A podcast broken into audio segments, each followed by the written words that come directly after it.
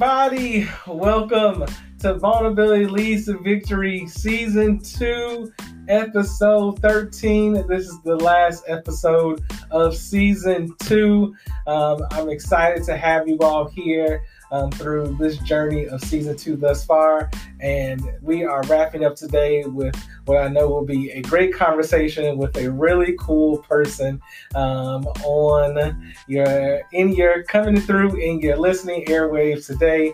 And so I'm excited for this conversation just because I am always excited to have conversations about vulnerability because I'm that type of person. But two, always excited to have conversations that are good with great people. So if you have not had a chance to listen to any of the episodes of Season 2 thus far, that's fine. If this is where you're jumping in with Season 2, feel free, listen to this, go back, listen to any of the other episodes along the way, and just join in and become a part of the Vulnerability Leads to Victory family. But I am your host, your boy, Sean John, and this week our guest is someone who I've had the pleasure to know for I think about 5 years now. I feel like it is. You know, who's counting?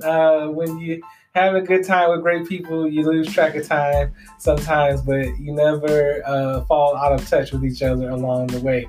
And so this week is someone who I've had the pleasure of working with, someone who I've had the pleasure of just being able to stay in contact with and just have great conversations about growth and life and just really understanding so many different topics that I myself did not know a lot about over the years, such as universal design, art, understanding of, people and resources, everything around disability. Like, there's just so many different things that I've been able to learn from this person, even just about the state of Maine, about Key West, about just, you name it, I probably have learned something from this person. So this week, I bring it to the Vulnerability Leads to Victory family none other than one of the coolest people I've ever met,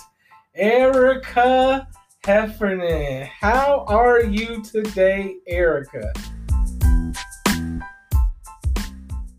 I am doing well, sir. It is good to catch up with you. I'm very thankful to be on the show here, and I'm also very thankful for our friendship over the years. I've also learned a lot from you, and I'm just value our friendship so much and the ability for us to have honest and real conversations, which in the last 5 years, the world has definitely changed a lot. And it's really important to have people in your life that you can really have those important conversations with, because not every friend is an appropriate counsel to have real life conversations. So I'm always appreciative of the fact that you and I can just pick up where we left off and have those real discussions on what's happening in the world. No, definitely. You hit the nail on the head when you said real conversations, because I feel like that is what we have all the time is real conversations that touch on real subjects, that touch on just the reality of where we are many a times. And so I think that's just important when you have people within your community, within your circle, that you're able to kind of converse with in a way where you can, be vulnerable, you can be real, you can be honest, you can be open, but also you can do it in a way where I know when I've had conversations with you, I have never felt like I've been in a place where I'm being judged. I've always felt like I've been in a place where I've been supported. And so I will forever be appreciative of that with the relationship that we've developed over the years. So, as I said, we kind of known each other for about 5 years now, maybe a little bit more, but who's counting here? And I definitely remember the first time really meeting you, as we always joke. I was whirling through the main office for where we were working at the time, and I saw you, and I was like, feel like I'm supposed to know this person, but I don't know them yet. So I'm just going to introduce myself to anybody because that's just what I do. And I don't think we would have anybody random up in our main office. And so introduce myself. And ever since then, we've just been cool with each other. And that literally, it sounds so simple. And I think in some ways when I say it, I feel like I am leaving things out, but I wish I could say I was leaving things out, but I'm not. Like, it literally was that simple. One introduction has turned into 5 years of friendship with, like I said, many great conversations along the way. So that's how I kind of like have defined kind of how we know each other. But from your perspective, like, you know, how do we know each other? And, you know, why did you say yes to the invite for coming on the podcast? Yeah, I mean, so that story to me is, was very, welcoming and touching. I don't know how else to say it. I was at a computer doing an online learning, which I have a learning disability and I cannot do multiple choice or those online learnings.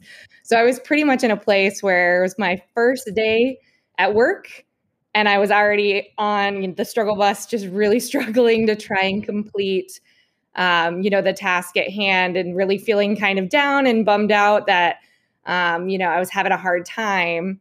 And like, in you walk, bebop, bebop. And you're just like, hey, who are you? Like, ah. And I was like, oh my gosh, like, this is like the smile I needed right now. And, you were just so welcoming and so kind in that moment. It wasn't even like a very long interaction. It was just a couple minutes that you just stopped by and said hi. But it definitely, changed my first day at a new, very big institution from a nervous, kind of stressed out, sad moment to a very like welcoming and positive moment where I was like, oh no, I am going to be able to fit in here. I am going to be able to make this work. And so when I saw your call for people to come on and talk, I never want to miss an opportunity to hang out and talk with Sean. So I was more than happy to come on and, chat about being vulnerable. And I'm not always the best at being vulnerable, but I do, have tried over the years to be more open to it, as well as helping others to understand that we all sort of move at our own speed and learn in our own way. Yes, that's good. It's always, we say, it's so good to, for us to be having this conversation. And, I think before we get to talking about definition and framework, I want to kind of wrap up this kind of intro with really thinking about this. Like, I think one of the ways in which I've learned how to navigate vulnerability really came through our connection over the years, specifically from a time when you were having an art show, and I went to your art show, and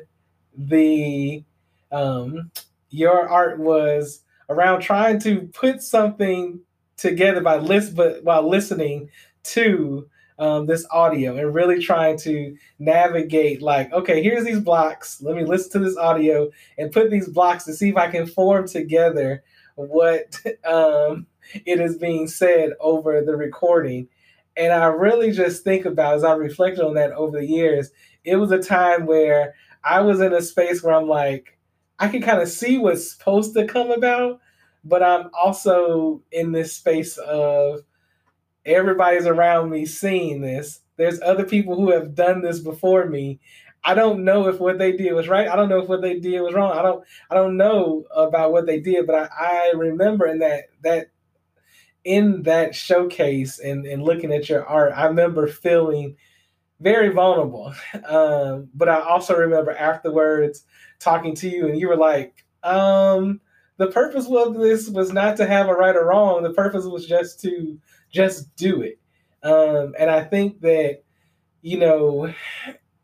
when it comes to the vulnerability and how I've navigated it over the years, that's something I've always reflected on, is that, it's not about right or wrong. Like, I think there's things that you don't want to do, like, in terms of it, but it's not about that this is the absolute best way, this is the absolute worst way, this is the right way, this is the wrong way.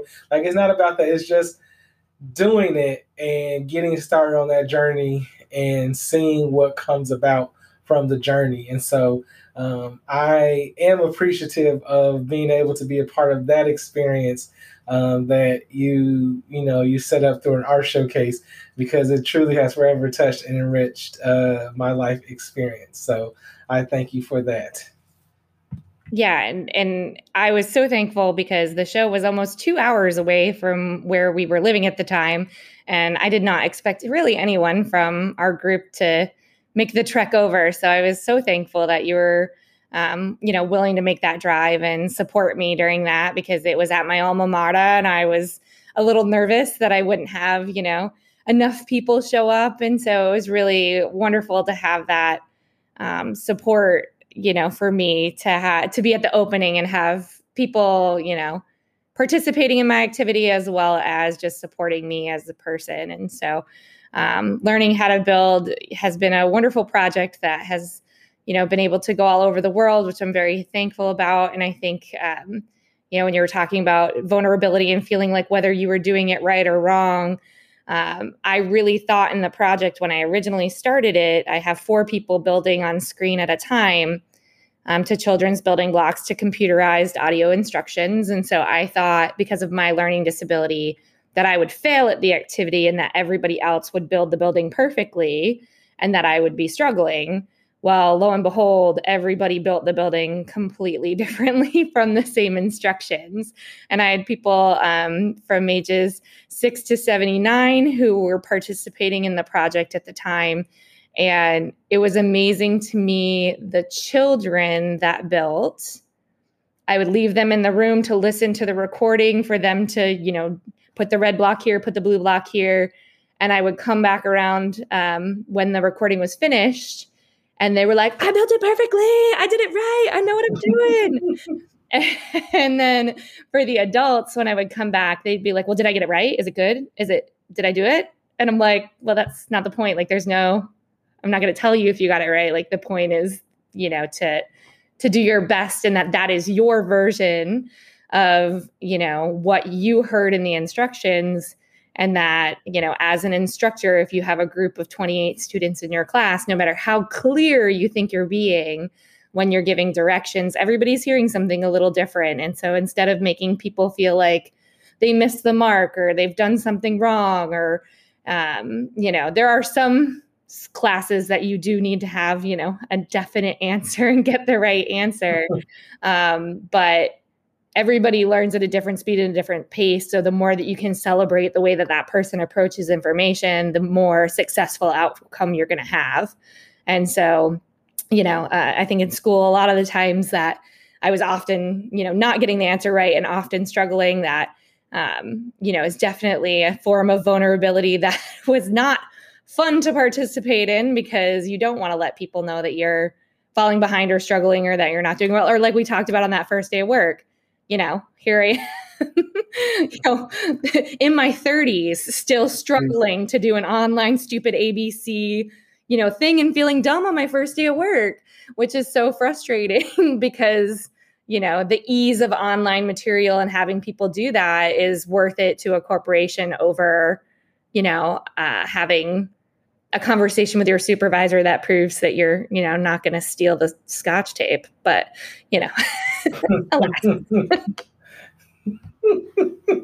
Oh no, that's very understandable. And so, but yeah, we could spend all day, as you all know, seeing how the two of us can talk and interact. But I really just, as we get ready to head into the next section, I really want you all to take kind of what we've just talked about so far and really understand that's what Vulnerability Leads to Victory is about. Like, this art project, this art showcase of really different people building different ways. Like, this is, as I said, episode 13 of season 2, the last episodes of season 2. This is episode 26 overall of Vulnerability Leads to Victory. And you all can go back and listen to all the other previous 25 episodes and realize that we're talking about vulnerability, but it looks different for everybody. And that's what I want you all to understand is that just being vulnerable does not have to look one way. We can all reach the same goal, but doing it differently and coming in community that way. So let's take a quick break, and then we're going to come back and hit a little bit more on some definition and framework before we then move on to the next parts of today's episode.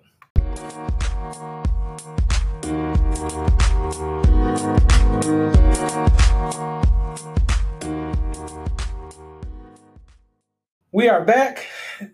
Yes, we talk about in Vulnerability Leads to Victory, the framework that I normally come from as the host is allowing yourself the opportunity to be in the state where you are, whether that's mentally, physically, spiritually, emotionally, allowing yourself to be there, kind of acknowledging that. Not necessarily having to act on it, but just really allowing yourself to be there. So, Erica, how do you define, or what framework do you put to what mindset, words, definitions, any of that when it comes to vulnerability or being vulnerable? Yeah, I think it's really important to be open. And like I said, I'm not the best at that.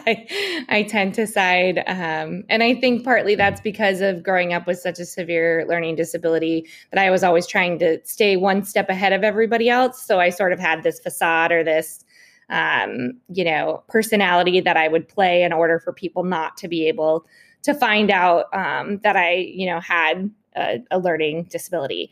And so I think that being open and being willing to be honest, I think is really the most important thing when you're trying to be vulnerable or have difficult conversations. And you talked earlier as well about judgment. I don't think that there is a place for judgment when you're trying to be vulnerable and have those kinds of real conversations, because it's important to hear everyone's point of view and everybody's, side, and you're not going to ever plant that seed or change somebody's mind or open somebody up to something that they're not used to if you're not willing to be open and judgment free.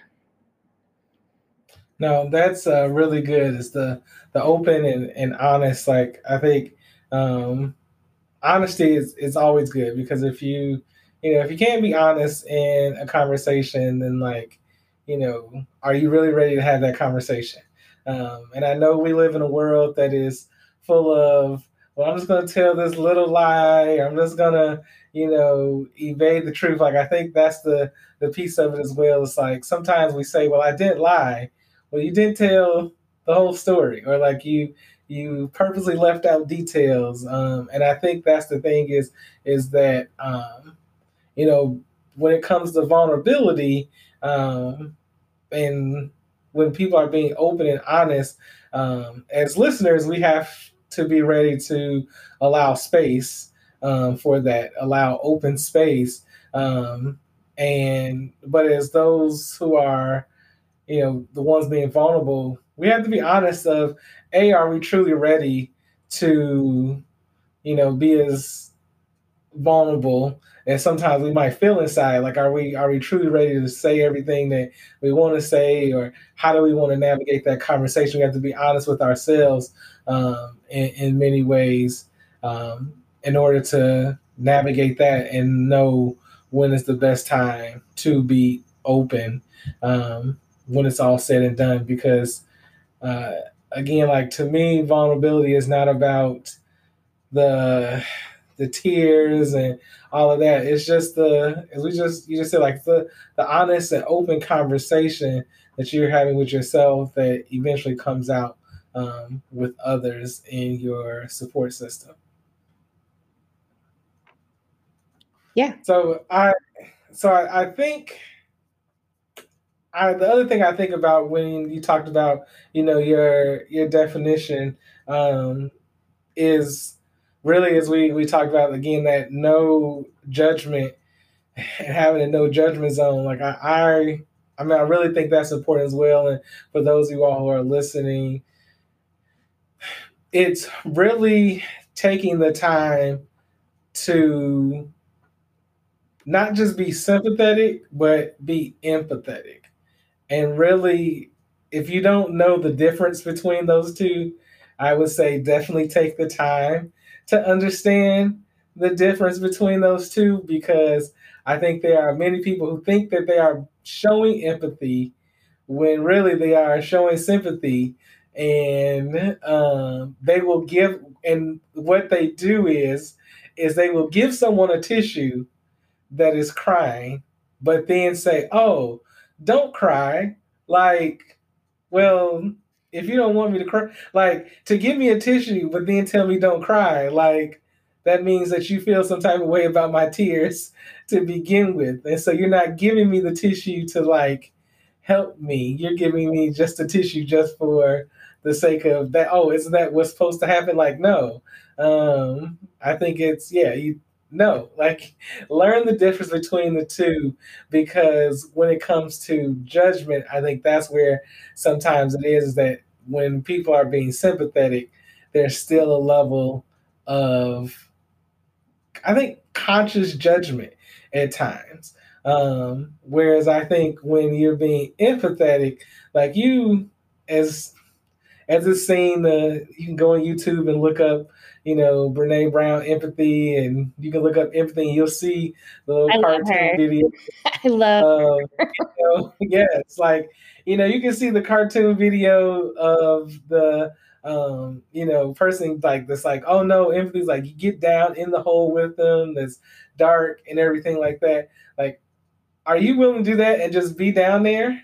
Like, you know, and when I say no judgment, I think when you're empathetic, I think subconsciously there's still some things where you might have some thoughts or questions because you may have been in a similar situation and navigated it differently.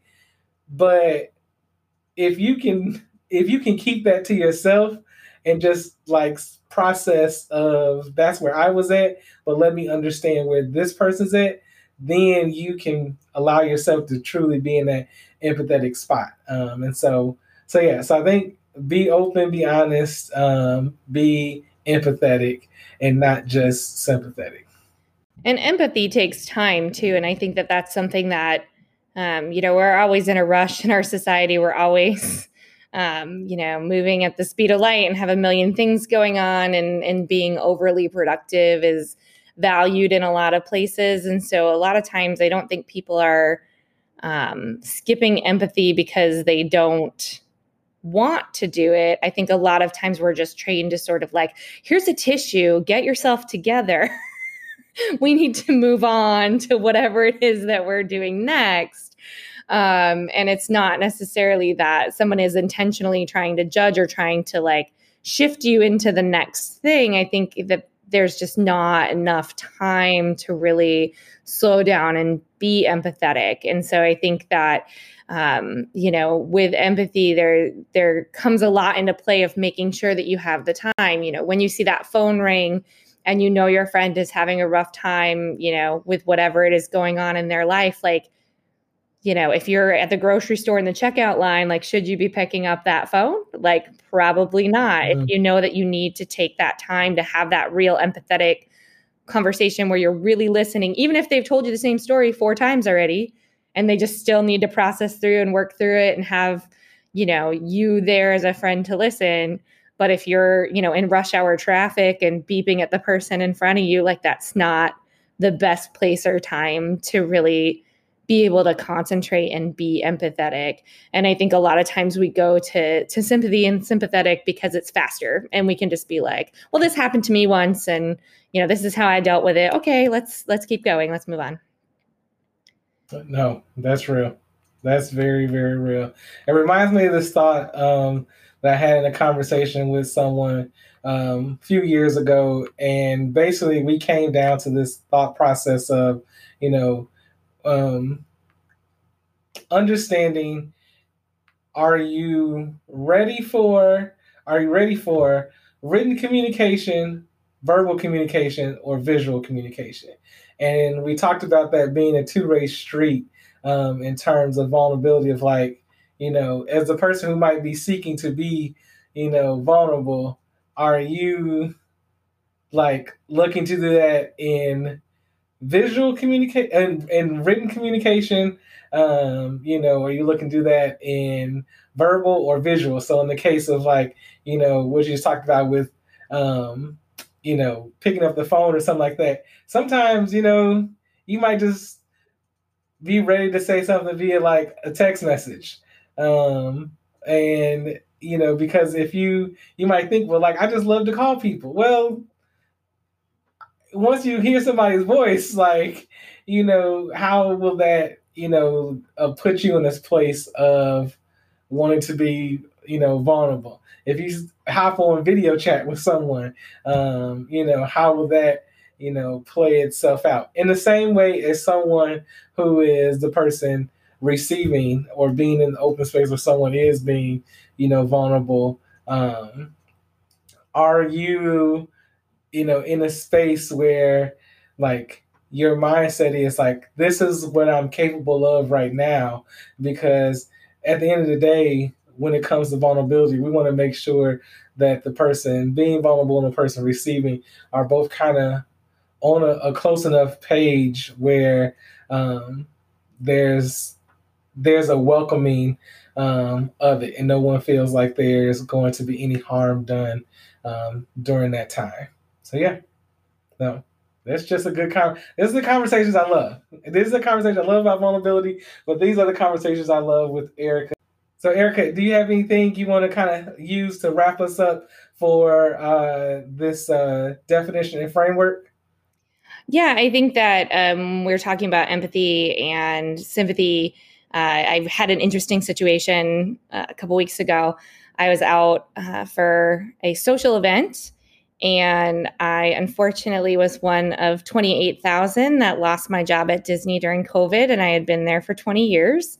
So it's definitely a huge part of my life, and I loved being a cast member, and I'm still on the list to get called back, and it's just a very emotional time. And once again, emotions are not my, squishy soft spot.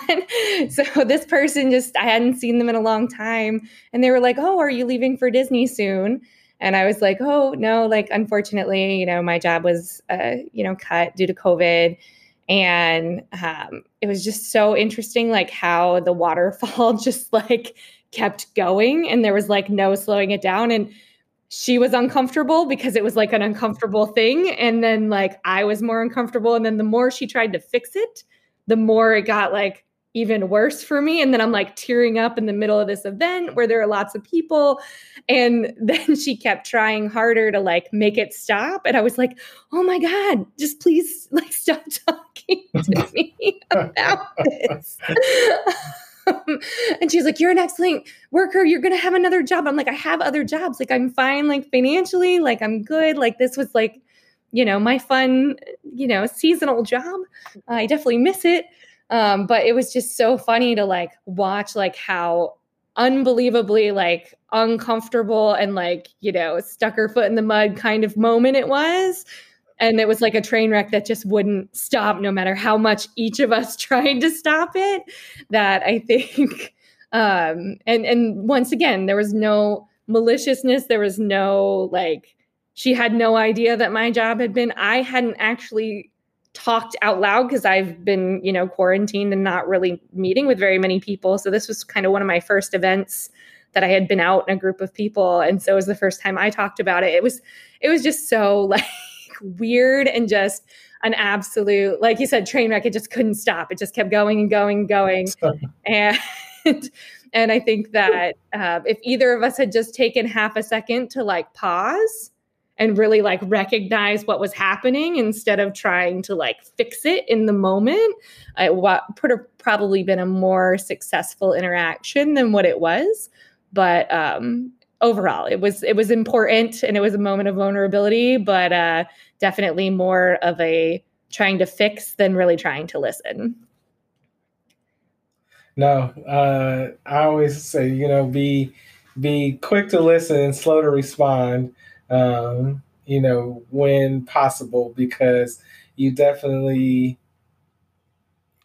capture more, and by capturing more, you can also capture the essence of what's being said, in terms of how it's being said, and and also when you are quick to listen, it's not just the verbal that you're hearing; it's listening and paying attention to the nonverbal as well. Because I will definitely say there are times where I am not quick to listen. There are many times where I'm having a conversation with my spouse and they will say something and I'm like, oh, what did you? Oh, no, you're right. This is what. And it's like, it's because I was thinking to respond as soon as they started talking.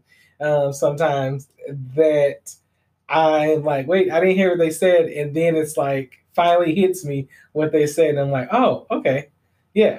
Thankfully, I pause for an extra second this time around, and really we were able to have the conversation that we needed to have. But no, you are so on the money with kind of just thinking about the way with that.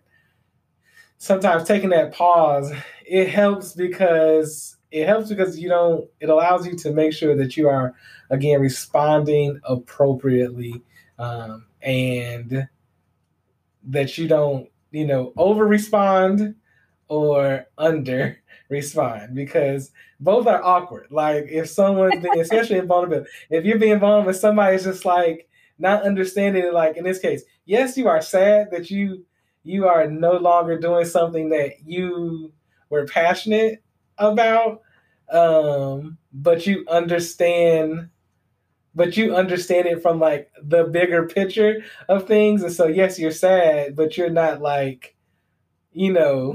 bump Disney. Like you're not necessarily like, let's go around Magic Kingdom and just say like, no more Disney. Like, I think when that, or if, on the flip side, if you were to have said like, here's where I'm at, and they were just like, huh, that sucks. Like, you like, wait, that's it? Like, no, absolutely.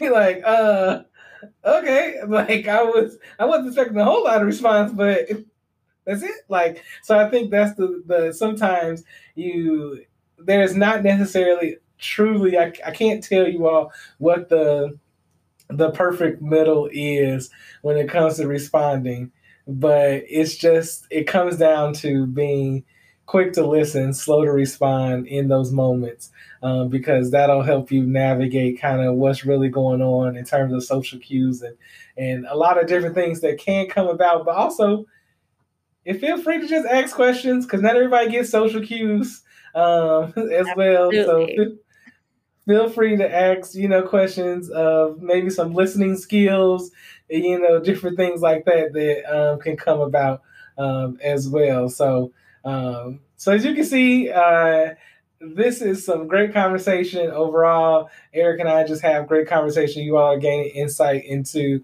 how some of our conversations are off the mic. And so I'm looking forward to us continuing this conversation in the next segment with Erica's Vulnerability Leads to Victory story. So we'll be right back.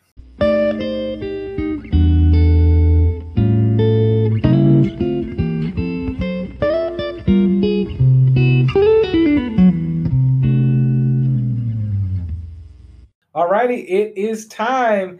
Erica, take it away. Tell us, what is your vulnerability leads to victory story, that experience or moment you've had where you've had some type of growth, or whether it's a moment, a season, whatever it is, of growth, learning, understanding that's contributed to, you progressing through life in a different way. Yeah, so I think... I've talked a little bit about my disability and sort of how I saw things differently. And as an artist in my undergrad, I was making work that I thought truly spoke to how I felt, but the general public wasn't really getting it. And so I struggled through that. I did a post-baccalaureate year at the Museum of Fine Arts in Boston and really tried to work through it and sort of kept hitting a wall and not really... being able to reach the public like I did, like I wanted to. And when I went to grad school at RIT, Rochester Institute of Technology has the National Technical Deaf Institute, And so they have a lot of programs for folks with disabilities. And I had never really had as much support as what was offered at RIT. And so it really allowed me to explore my disability and be honest and vulnerable about it. Whereas in the past, I really didn't have that option or ability as much as I did there. And so it really gave me the chance to explore that side of my identity in a safe-ish space that I could really sort of do that deep dive and do that work. And as I started to work on my projects there, words and text are really difficult for me. They always have been. Like I said, multiple choice is really difficult. And so I had been using visual cues to explain my disability and taking photographs and removing the focus so that they were out of focus and blurry. And if you don't have focus in a photograph, when a photograph is supposed to show an object or a subject, then, you know, is it still a photograph? Is it something new? Does it become, you know, a painting or a different kind of art?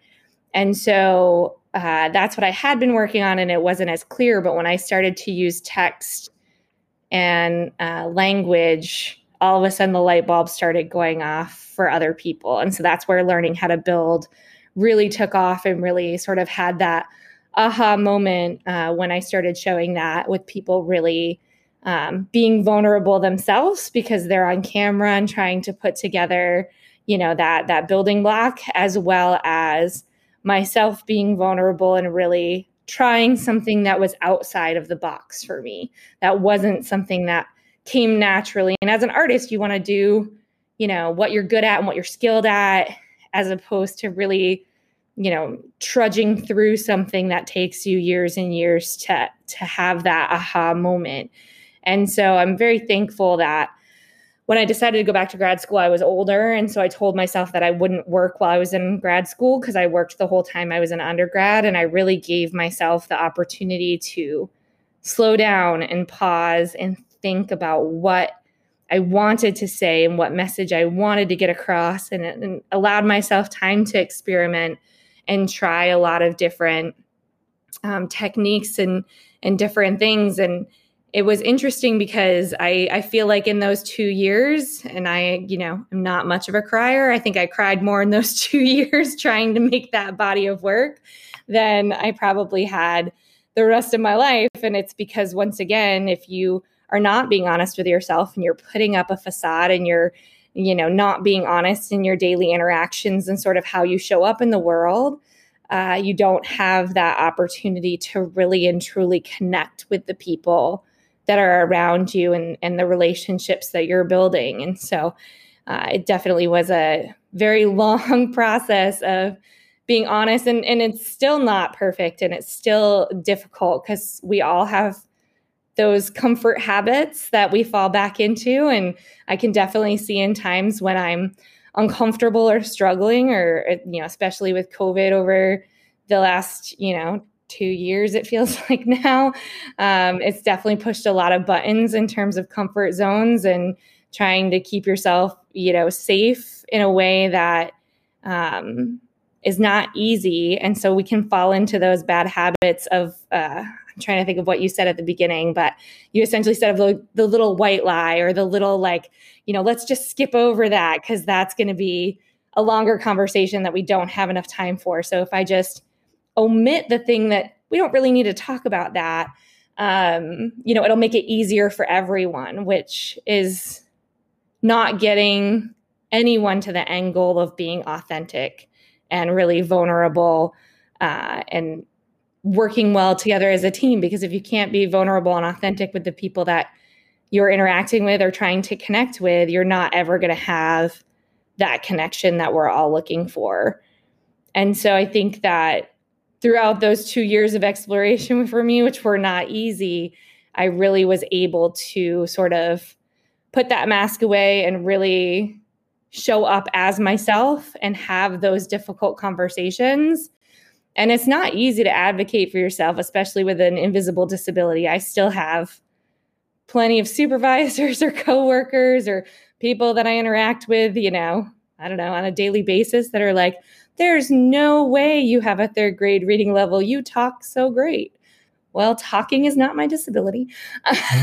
So like, cool, thanks for the compliment. But, you know, it can be a challenge to continually be vulnerable when you have people that are judging or trying to say the right thing. By saying, like, I don't think anyone is being malicious, once again, by being like, wow, you're so well-spoken. Like, you know, they're not meaning it in that way, but it can get exhausting to always hear those comments over and over again and always to have to explain once again, like, this is a situation, this is, you know, what the way my brain works. And I'd really appreciate it if when, you know, we're doing X, Y, and Z that you could, you know, help me out in this way so that I can be successful and be, you know, active participant in the meeting that we're having. And yeah, but the more that I advocate for myself and do that work, I think the easier it is for me to be able to show up as myself if I have the accommodations and the tools that I need to be successful, as well as I'm hopefully helping the people that will come behind me that maybe don't have the ability to be as vocal as I am, or the ability to push in a way that I do. So, whew. That was a lot. I was taking some notes over here because you spoke a lot of good things, a lot of great things, and I wanted to make sure that I did not miss out on some of the highlights here. But before it gets to that, as always, I want to say to each guest, thank you for sharing your story. Even though you knew ahead of time you were coming on to be vulnerable, it is still appreciated to hear your story overall and hear it in the way that it's being told today. I think one of the things that you just touched on at the end really is with talking about accommodations and tools. It takes me back to talking to my guest from last week, Amber Donald, who talked about that it wasn't until her senior year where she went and took advantage of, you know, the ability to get testing accommodations. That she talked about, she was a preview staffer, and that like she was telling all the other students about, here's this resource, you can get these accommodations, here's a tool for you, like go take advantage of it. And then her herself like did not go and take advantage until later in the academic career.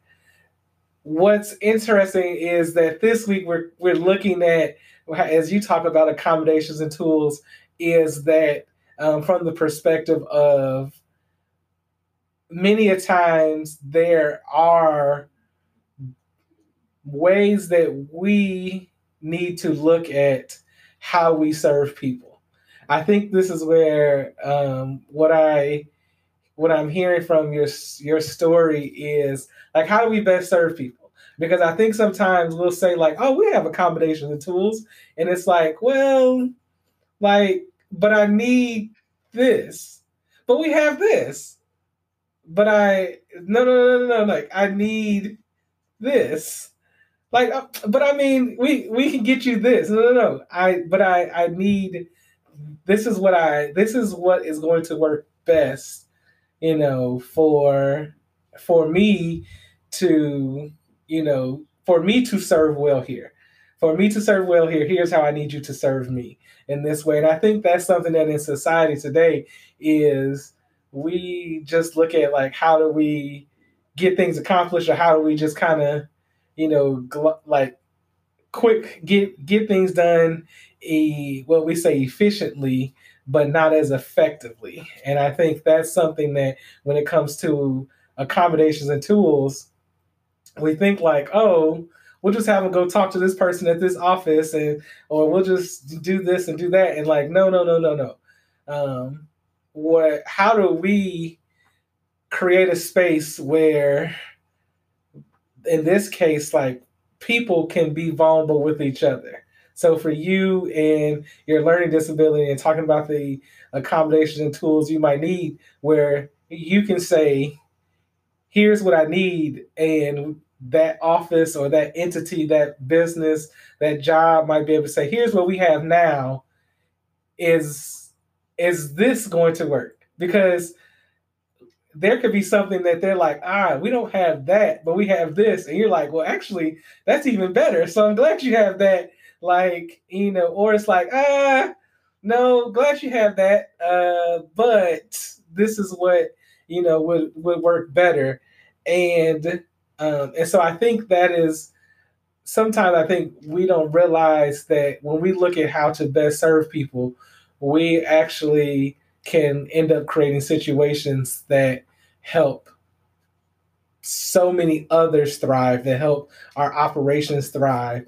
But when we look to only just serve ourselves, then as operations and not the people who are there trying to do well with us, then yeah, we end up harming them at the end of the day. And so that's one of the big thoughts that just kind of came at the end as you were talking there. So I'll just pause there for a second.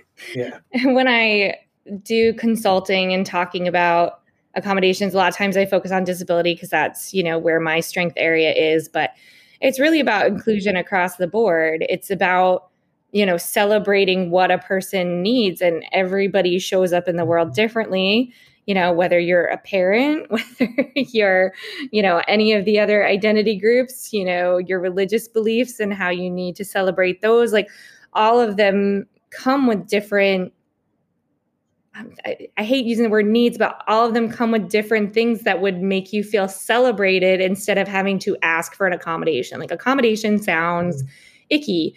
And so when I talk with professors about their syllabus and like everybody puts that standard gross statement at the bottom, that's all like medical and like lawyerish. And it's like, no, like just say you care about them as a human and how will they be successful in your course?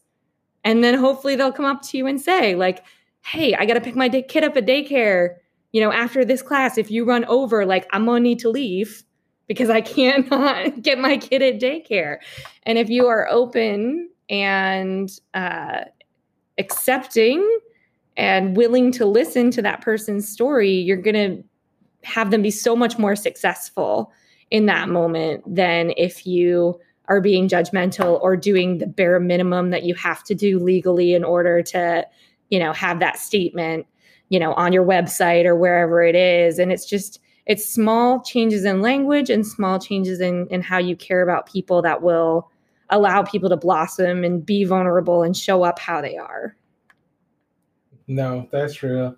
You talked about comfort zones. How can we, as I said, how can we serve people? How can we help people in feeling like that they can be in a comfort zone? Now, when you talked about comfort zone, you talked about it in a different way. But just using that phrase comfort zone, I think, you know, we oftentimes think that because no, someone doesn't say something that they must be comfortable. Like, no, sometimes let's be real. Like when it comes to businesses, sometimes people, especially over these past couple of years, there are some people who are like, I am not in the most comfortable position right now, but like, I need this job, like because of XYZ thing that's happening in the outside world. Like I need this job right now. And so, but what I think about is how can we create spaces where people can be open, be honest, be who they are. And when I say be who they are, be comfortable in being all who they are. Like not just what you see, because you talk about, you know, you mentioned the language of, you know, invisible disability. Like, and I think that's something where sometimes we're like, oh, I don't see this. So are you really like, are you real? Do you really have a, like, there's that, like, I'm going to judge you right now. Do you really like, no, just, and I think in the same way when it comes to people's identity, other, you know, identities that I think is like, well, It's like, how was I supposed to know? Do you really no, let's create spaces where where people can just be comfortable, fully comfortable with, who they are.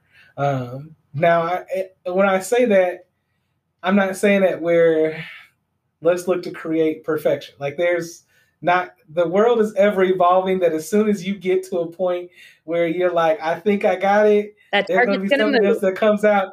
Yeah, there's something else that's going to come about, and there's going to be a student, there's going to be a staff member, a team member that's going to come and be like, excuse me, actually, and you're going to be like, oh my goodness, I thought, no. So don't, get yourself all up in a fret about it. Just keep working towards it. Keep going forward in the journey, being willing to, again, understand how to best serve people and create spaces where if someone says they are not being served well, they're not feeling like there's a space for them to be open, brave, to be comfortable, listen to what they are actually saying. Because in some ways, what it allows is a very authentic conversation to happen, because in some ways there may be things that you're just not capable of doing. And in some ways, you might want to try the hardest, but at the end of the day, there's just some things you're may not be able to do no matter how hard you try. And so it may be best for someone to have to look for another, opportunity. But what it comes down to is that, were you willing to, go on that journey to begin with, to, explore all that was going on? And that exploration has to have some level of vulnerability. What do you think too, what you were saying about perfection? There is no perfection, and it's always a moving target, and things are always going to adjust and change and continue to grow. And so not being defensive when somebody has that honest conversation with you, because all of us don't like to make mistakes. We don't want to hurt someone or to not have somebody that is working for us or working with us that is uncomfortable. And if they share that with us, it can be a moment of, oh my gosh, I did wrong. And once again, wanting to fix it instead of actually listening. And I think that just, pulling that defensiveness down and really trying to have that honest conversation. And that honest conversation might be that it's not possible what is needed for that person to feel comfortable, which is not a great place. It's not a great feeling, but it's healthier and better for that person to know that and to be able to move along than it is to try to keep, banging your head against a wall on something that's never going to adjust or ever going to change. And I think that especially in the last years and everything that sort of happened, it's going to be very interesting to see, because a lot of accommodations have been made to keep businesses operational, like working from home and things that the disability community has been begging for years, because everything was too expensive and it wasn't possible. And now all of a sudden, in the drop of a hat, everybody was able to get Zoom and work from home and work remotely. And I think for a lot of folks, it is going to drastically change how we communicate with one another, how we operate businesses, how we all, develop those relationships. And our family and home relationships are all going to adjust and change. And a lot of people are really don't want to go back to what it was before. And so how are we going to celebrate each other and be inclusive and work together as a team so that we can all show up in our work, in our comfort zone, in the best way possible, while celebrating each other? It's really a revolutionary time. It's going to be very interesting to see how it all folds out. No, I can 100% agree with that. I think that we seeing some of the things that have come about have made life much more refreshing, and it'll be interesting to see how those things continue to play out. And the one thing that I think about with some of the tools that have come about over these last 18 months or so. When I think about some of these tools, I also want us to like really be quick to stop expecting more out of folks because we have some of these tools. Because for some entities, these tools and accommodations, practices, things should have already been there. And for others, like because of funding and different things that has been made available during this time, they've been able to get that, these tools and everything. But let's not, expect things to keep happening. So like one of the things that comes to mind right now in general is I just think of, I think the author's Patrick Lencioni book on like death by meetings. Like I think from that book was talking about like meetings from the perspective of like in-person meetings. But now in this virtual era where we're like, oh, but we've really helped people, in terms of virtual meetings, it allows people to work from home and, be with families. It allows people to not to save on gas and not have to travel across campus. They can produce a checklist of ways that, virtual meetings has been beneficial. But that doesn't mean that still everything needs to be a meeting, because that's still, just because it's not an in-person meeting doesn't mean that it's not affecting someone's mental health. Does not mean that it's still not affecting someone in a way, because in some ways I've seen some places that are like, oh, well, because you don't have to travel, we can just have back-to-back meetings. Yep. No, stop it. Stop. Yep. Don't do it. No, it's not healthy. Stop. No. I need just 5 minutes. Just 5 minutes. Yes. Yes. Like, have you heard of a bio break? Have you heard, like, you can't tell me that it's best to drink water all day and then not expect me to need a bio break. And so I think when it's just all said and done, like, and it comes down, like, vulnerability has to be a matter of us looking at all that's going on around us and really just being real and authentic, and making the changes that we need to make to allow for things to happen. It requires us to slow down and pause and say, what is happening in my environment right now? Because just because you have someone who was there, that person could leave to take another opportunity. Slow down and pause. Don't get rid of what you set up for that person. Like it may be needed by the next person. It may be needed, maybe not that year, it may be needed the next year. And so slow down, pause, and really just reflect upon how you are kind of running things as you are moving forward. So, and appreciate when somebody is vulnerable with you, when somebody is sharing that, moment, when you need to slow down and take that pause, make sure to let that person know that you appreciate it and that you are willing to do the work. Because I think that there's sometimes, once again, that, something's brought to our attention and it's uncomfortable. And instead of saying thank you, we want to come up with an excuse as to why whatever was acceptable. And clearly it wasn't acceptable, or else that person wouldn't be having that conversation with you. And so how do you thank them for bringing it to your attention, and how do you move forward and make sure that they understand that you are serious about making a change or about growing in that area that maybe you didn't know as much about? Yeah.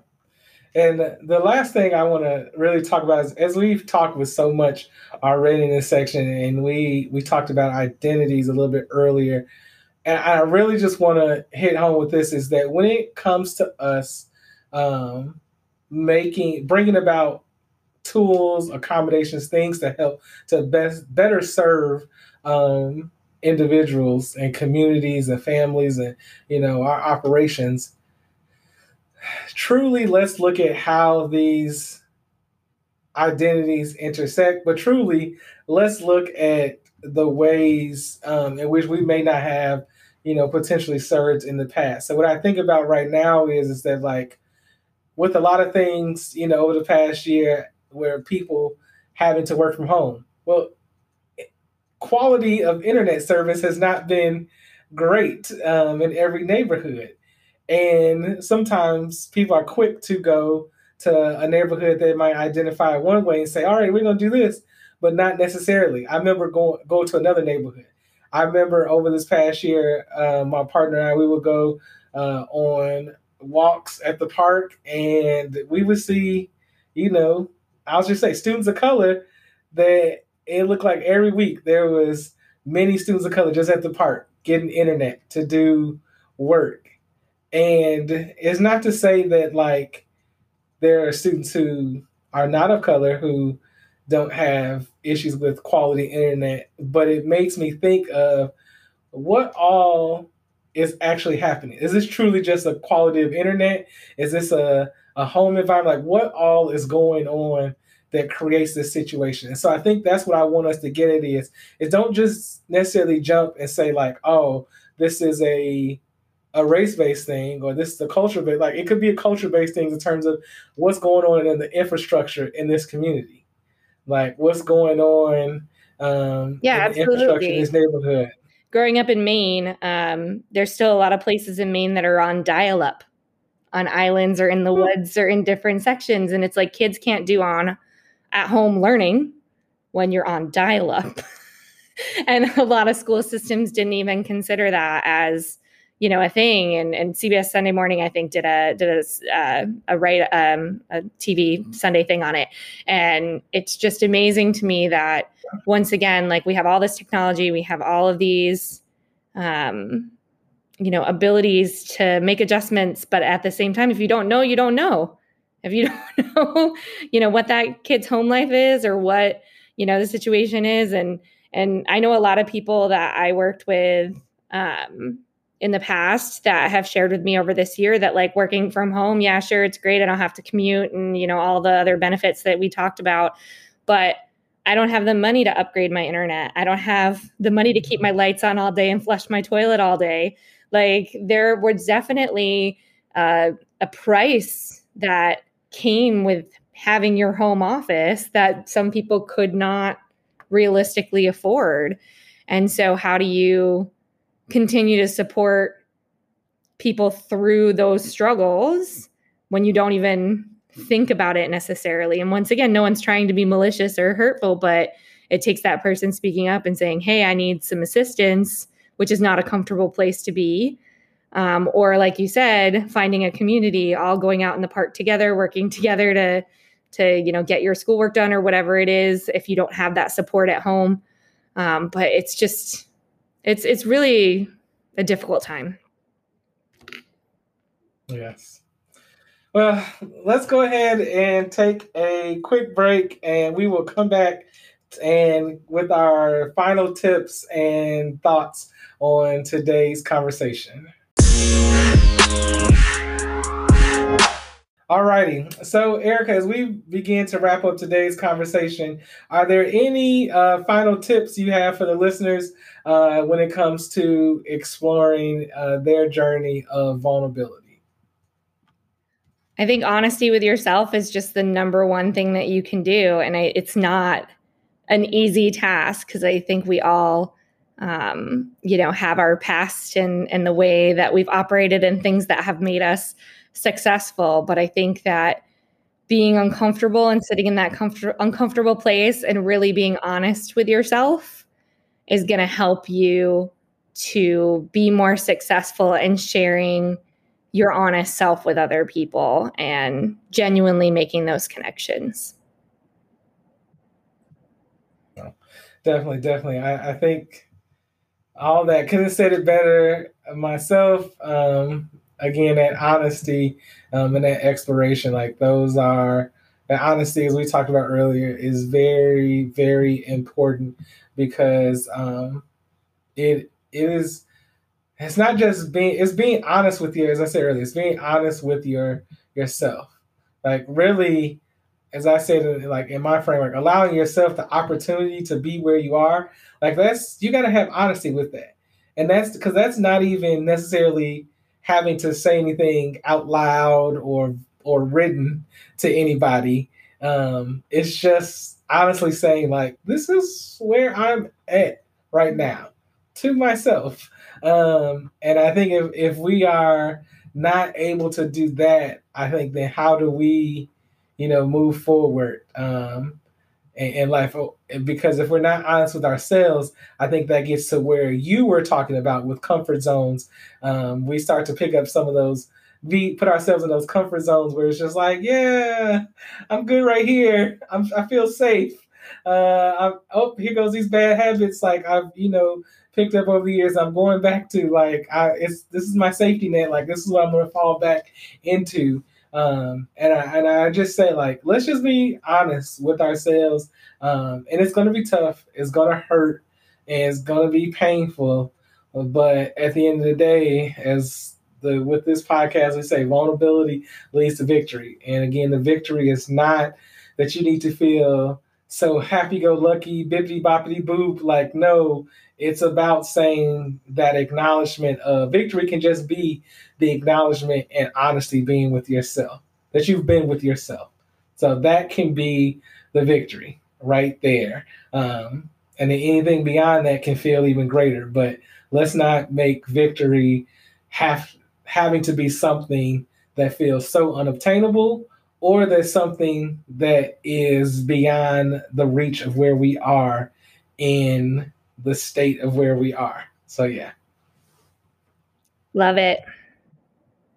Any other final thoughts or anything you want to kind of promote about yourself? Any websites, any social media, any business opportunities, anything else that you want the listeners to know about Erica? Yeah, my website is ericaheffernan.com. And so if you want to check out my artwork or my speaking engagements or anything like that, it's all available there for you.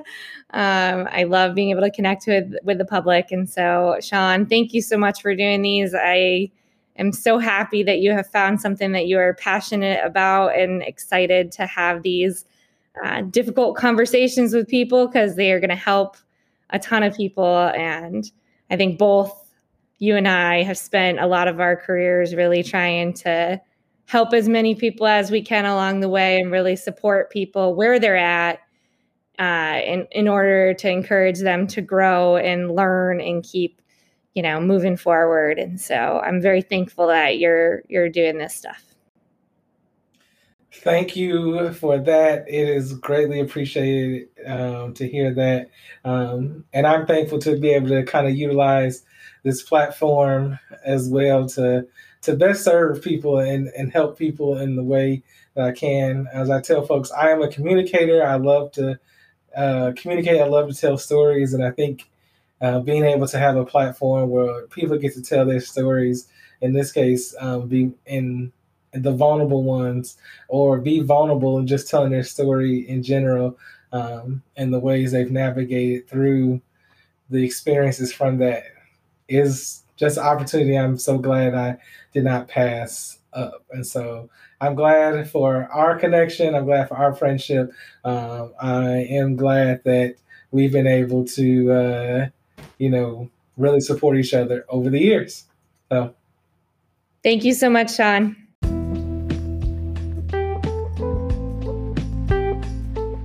Well, everybody, that begins to wrap up today's episode. And by today's episode, the last episode of season 2 of Vulnerability Leads to Victory. I am so glad to all 13 guests I've had on this season. It has been such a joy to hear the stories, reflect on the stories, and share the stories with you all through this platform. As I say, please like, subscribe, comment, but most importantly, share. One of the best ways we can truly impact society in a positive way is to share. We've heard the old adage through the PBS, Lamb Chop Play Along, Sesame Street, Mr. Rogers, with all those things that sharing is caring. And I truly do think that sharing is, when done the right way and in the appropriate formats and venues, and safe and open spaces where there's no judgment present, sharing is definitely caring. And so And it's as free. We always end easy to do. It's free. Yes, free and easy to do.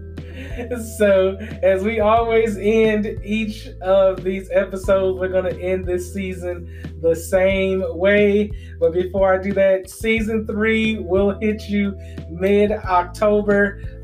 We got a great season 3 lined up. And trust me, I have a guest lined up for 2022 that's going to be a part of season 4. So that means that I've already renewed myself for seasons 3 and for Vulnerability Leads to Victory.